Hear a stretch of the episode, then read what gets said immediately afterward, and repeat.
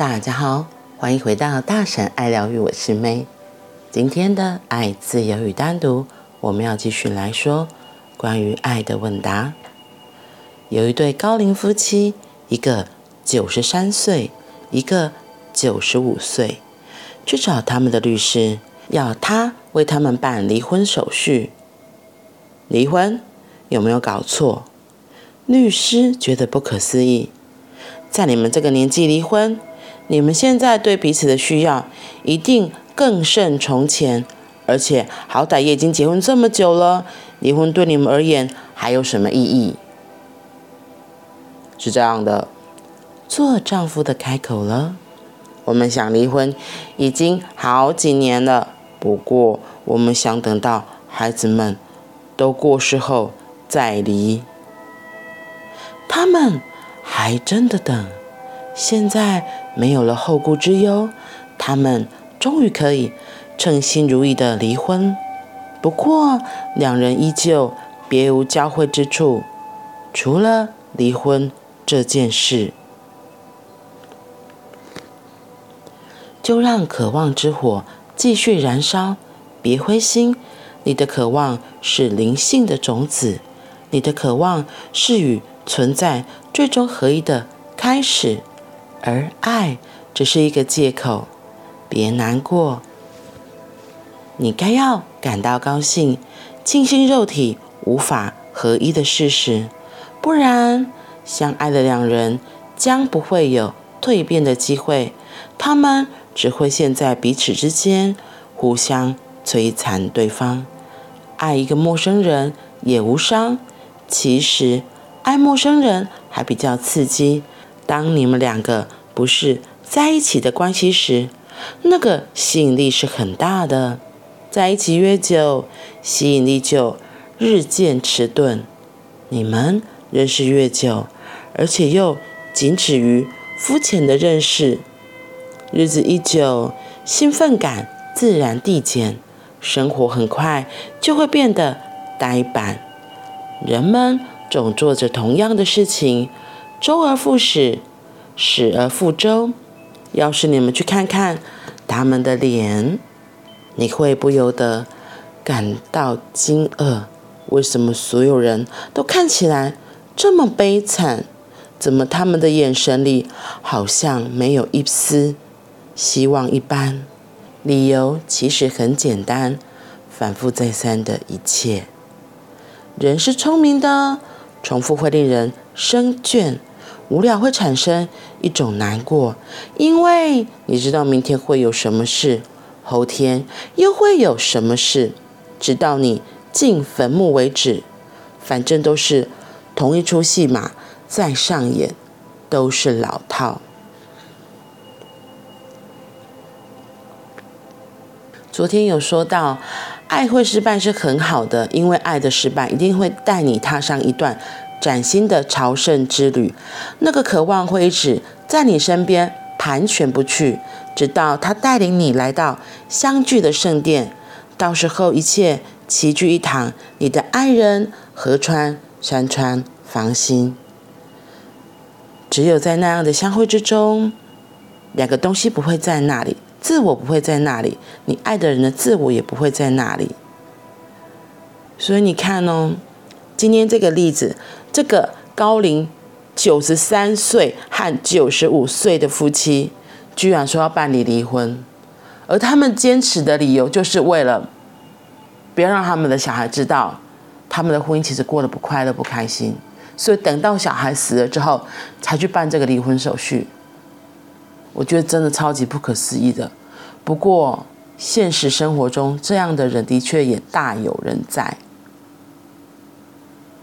很多人可能跟伴侣的相处之间发生的状况发生了问题，可是很多的道德框架啊，嗯，一堆制约嘛，社会的眼光啊，就会觉得说不可以，我不可以离婚。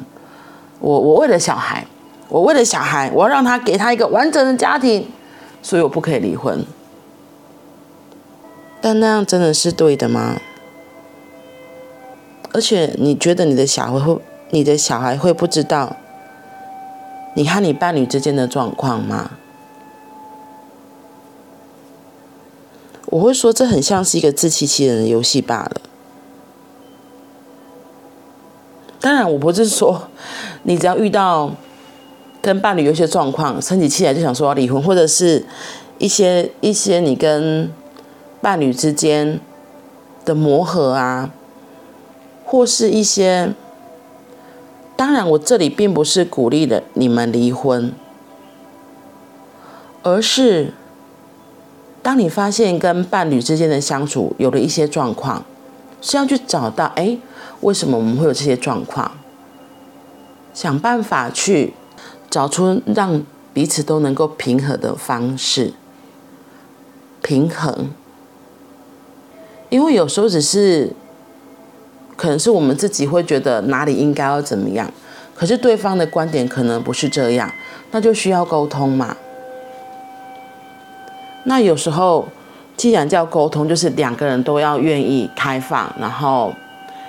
彼此给出一些空间，然后一些允许，彼此去调整，而不是像现在有时下很多年轻人，只是一点点的不开心就吵着要离婚，到最后就弄假成真。那他们彼此之间没有爱了吗？所以这里在说的这个例子，我觉得他在强调的是，如果。两个人，你看到他九十五岁、九十三岁，假如我们算他晚婚好，他六他三十岁才结婚，可是他们还是相处了六十年呢。那这那在这六十年的过程中，如果是后来的十年才发现，哎，彼此真的不适合，有很多的观念啊、想法啊是没有办法接受的，那他撑过了五十年呢。可是如果他们是二十岁就结婚了呢？你不觉得这这真的是一件非常，哇，我觉得真的很不可思议的事情呐、不过我觉得这也很多，真的就是我像我刚刚讲的很多的传统的想法、道德的观念呐、啊，然后社会上的眼光，会让很多人真的不敢去勇敢的说离婚。因为有时候日复一日的日子看起来很无聊、很无趣，那怎么为自己的生活中找出一些不一样的火花、想小浪潮？这是两个人都有责任的吧？这不会是单一个人的一个信念、支持、信仰来做的。我会说，那也很快就会累了。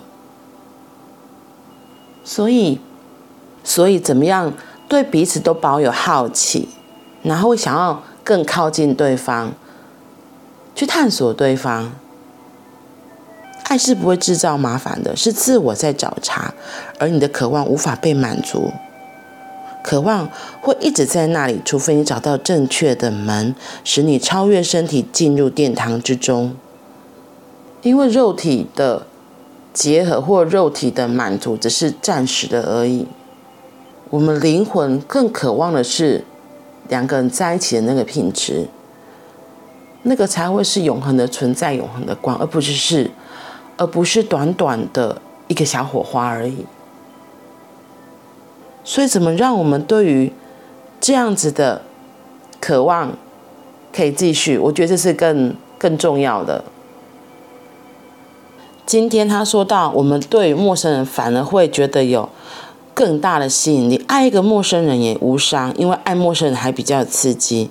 特别是当我们两个不是在一起的关系时候，那个吸引力是更大的。可是在一起越久，就很像伴侣一样嘛，自己会觉得越来越熟悉，越靠近，所以那个兴奋感呐，然后吸引力就变少了，甚至变迟钝了。而且如果特别。又只是在肉体上肤浅的认识的时候，更容易这个状况会更大、更剧烈。所以他一直在强调，是要我们不是只停留在肉体的认识、肉体的靠近，那个存在必应的层次上才是更重要的。因为我们还是会渴望嘛，渴望认识比，渴望了解，渴望能够更靠近对方。所以那个渴望呢，它其实只是显示出。真正的爱是需要超越肉体的，而不是只有肉体的在一起而已。所以呢，那个爱会想要比肉体更高的关系，像是灵魂啊、高我啊，比较像是心对心的结合在一起。所以呢，如果只是肉体的暂时短暂的在一起，其实一下子那个陌生感还是会上来，没有办法把这个爱、这个渴望更持续下去。他一直在提醒我们的是，我们要能够进入存在的领域探索。那个存在的领域探索，就是真的，嗯，会到一个很像空无的状态，然后是跟整个存在在一起的。你会觉得跟这个宇宙的连接，跟整个世界、跟这地球的连接是非常深，然后非常亲密的。我觉得那个就很像是。跳脱了整个这个肉身的状态，像之前，之前我在读书会念过一些书，然后他们提到的都是讲到我们其实就是宇宙的一部分，我们是宇宙的一部分哦，一部分。所以，所以怎么样回到宇宙，其实是可以的嘛。如果照这个逻辑的话，我们如果是宇宙的一部分，我们自然是可以。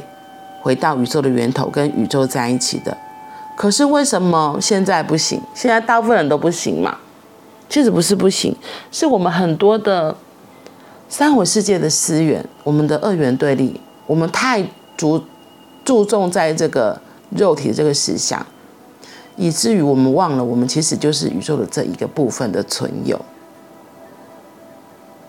所以我觉得，奥修这里在说，透过爱提醒。透过爱，我们跟另一个人能够更靠近之后，真的跟他的存在也在一起的时候，那个那样子宁静、那样子的品质，是会让我们能够回想起，我们其实跟宇宙的源头是在一起的，我们就是原宇宙的一部分，是没有分开的。然后宇宙这么的浩瀚，这么的广大，其实有好多好多是在等着我们去发现、去探险的。这也是要让我们灵魂会很想回去的地方吧。所以为什么很多人说回家、回家、回家？我觉得也很像在说这个道理。好啦，那我们今天就先分享到这里喽，我们明天见。拜拜。